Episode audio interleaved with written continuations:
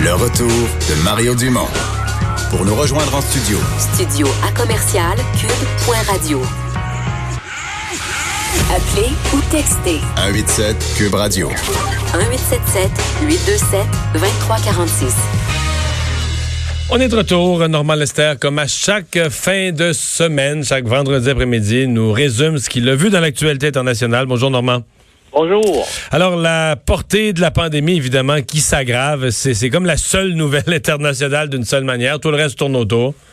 Ben, ça touche l'ensemble de la planète.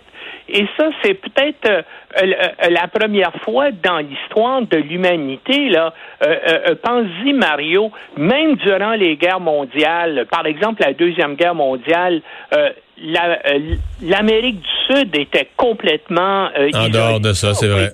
Tout ça. Mais maintenant, avec des moyens de communication modernes, avec bien sûr aussi les transports aériens qui mettent tous les points de la planète à quelques heures de distance les uns des autres. Et, et puis, bien sûr, maintenant, tout le monde suit ces, euh, l'évolution euh, euh, de la pandémie euh, sur des réseaux d'information continue à la télévision, sur Internet, à la radio. Alors, c'est un, c'est un phénomène assez unique. Puis aussi, cette pandémie-là est aussi particulière et unique, c'est peut-être la première fois dans l'histoire de l'humanité. On parle bien sûr de la grippe espagnole de 1918, mais encore là, ça a fait bien sûr, on dit jusqu'à 50 millions de morts, mais ça a quand même été relativement euh, à certaines parties de la planète. Maintenant, avec le transport aérien, avec bien sûr aussi la multiplication des croisières, ben là, la pandémie touche à peu près tous les pays de la, euh, euh, de la planète maintenant. Et, et c'est ça, il y a des gens qui disent, euh, je vois que les gens disent, ah, ça va, ça va être fini au mois d'avril, au mois de mai. Ben, c'est pas, c'est pas évident parce que il y a des régions actuellement qui sont absolument menacées et qui n'ont pas les capacités les infrastructures sanitaires. Écoutez, même aux États-Unis actuellement, euh, euh, euh, la Californie dit qu'elle va être débordée. Ben, l'Italie est complètement débordée. Mais pensez là à ce qui va arriver si ça se généralise dans les pays en guerre du Moyen-Orient. Euh, certains parlaient, euh, cette semaine, il y a eu un article de l'AFP, imaginez si ça frappe le Venezuela aussi, là, ailleurs, euh, le pays peut-être d'Amérique du Sud le plus ben désorganisé à ce moment-ci. sanitaire actuellement. Il n'y a pas d'eau dans la moitié des hôpitaux, ils n'ont pas l'eau courante au robinet. Ben voilà, mais c'est aussi le cas dans, dans l'Afrique subsaharienne. Les moyens sanitaires, les moyens de santé sont vraiment limités et puis élémentaires. Et si, la, si vraiment là, la pandémie se, se développe beaucoup dans ces régions-là, euh, euh, ça va être absolument euh, terrible. Donc, les gens qui pensent là que ça va être fini, malheureusement, je dis, qui pensent que ça va être fini là avant là, ben les probabilités que ce soit comme ça sont extrêmement limitées. D'autant plus, hein, ben là, heureusement, il semble que les, euh, les Chinois ont réussi à peu près à circonscrire euh, les problèmes. C'est le cas aussi de, de la Corée du Sud. Mais là, ces gens-là doivent exercer une vigilance extrême pour empêcher que des gens de l'étranger reviennent sur place et relancent l'épidémie. Et c'est des choses, ça, qui sont, euh, hmm. qui sont possibles. Donc, euh, euh, écoutez, c'est pas un problème qui va, qui, va partir rapidement. Si ça devait, ouais, si selon moi. Si ça devait dégénérer trop en Amérique du Nord, ce matin, tu signes un papier dans le journal de Montréal où tu nous décris euh, les, moyens extraordinaires. Évidemment, là, on est dans l'extrême de l'extrême, mais des moyens extraordinaires qui seraient à la disposition du gouvernement américain. Oui, ben, c'est que du côté américain, on ne prend pas de chance et actuellement, les forces militaires américaines, le Pentagone a été mis.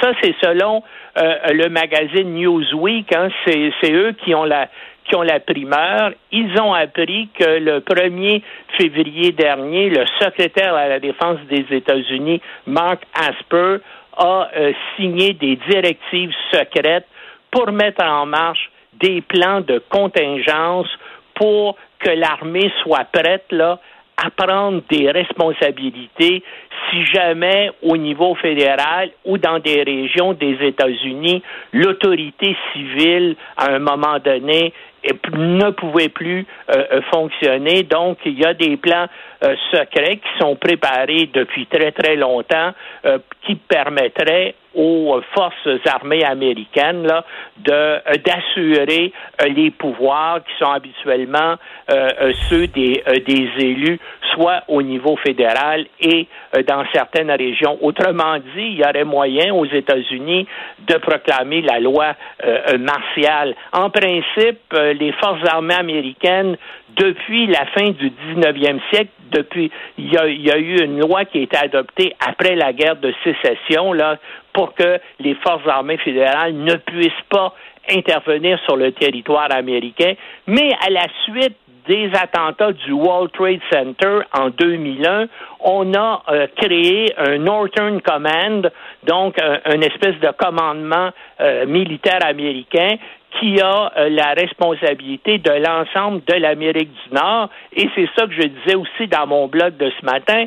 C'est un, c'est un, commandement que la capacité et l'autorité pour intervenir même sur le territoire canadien. Il y a eu euh, le gouvernement de, euh, de Jean Chrétien en 2002 a signé un accord aux États-Unis, donc qui, qui autorise là le Northern Command à, dans des conditions bien particulières et bien sûr avec l'autorisation des autorités fédérales, à euh, fonctionner, à intervenir au gouvernement sur le territoire canadien. Maintenant, aux États-Unis, ben qu'est-ce qu'on euh, qu'est-ce qu'on craint euh, euh, particulièrement?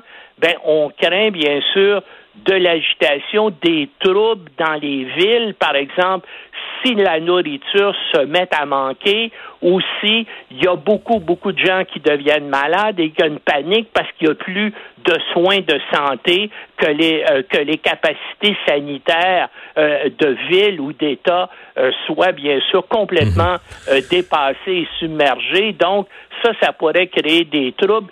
Et pensez-y, c'est amplifié encore. C'est pire aux États-Unis à cause de la libre circulation des armes à feu et des fusils d'assaut, par exemple. Normand, en une minute. Mais c'est normal que les forces armées euh, se, se, préparent à tout.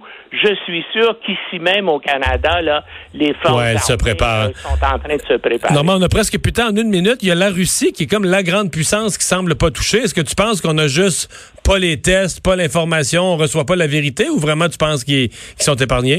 Ben, pense-y premièrement, la Russie est assez éloignée des grands centres de communication aérien et maritime de la de la planète. Hein.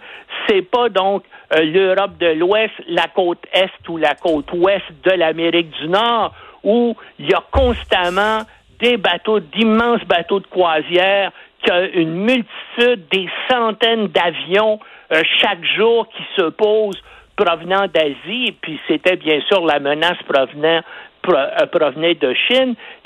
donc, euh, la Russie et Moscou, évidemment, il y a des liaisons aériennes, mais sont assez isolées. Il n'y a pas vraiment de croisières qui se font à partir de la Russie, sauf peut-être des petites en Baltique. Et c'est ça qui fait que comme il n'y a pas d'échanges internationaux, de, de mouvements de population, de voyageurs, euh, un nombre, un grand nombre de voyageurs vers vers la Russie, ben ça l'a en, en, en, partie euh, pays, épargné. pays Et, euh, là maintenant, ils ont évidemment c'est un État euh, qui est totalitaire aussi avec Poutine, donc, et il semble qu'ils prennent des mesures énergiques pour, euh, enrayer toute possibilité de développement. Merci beaucoup, Normand.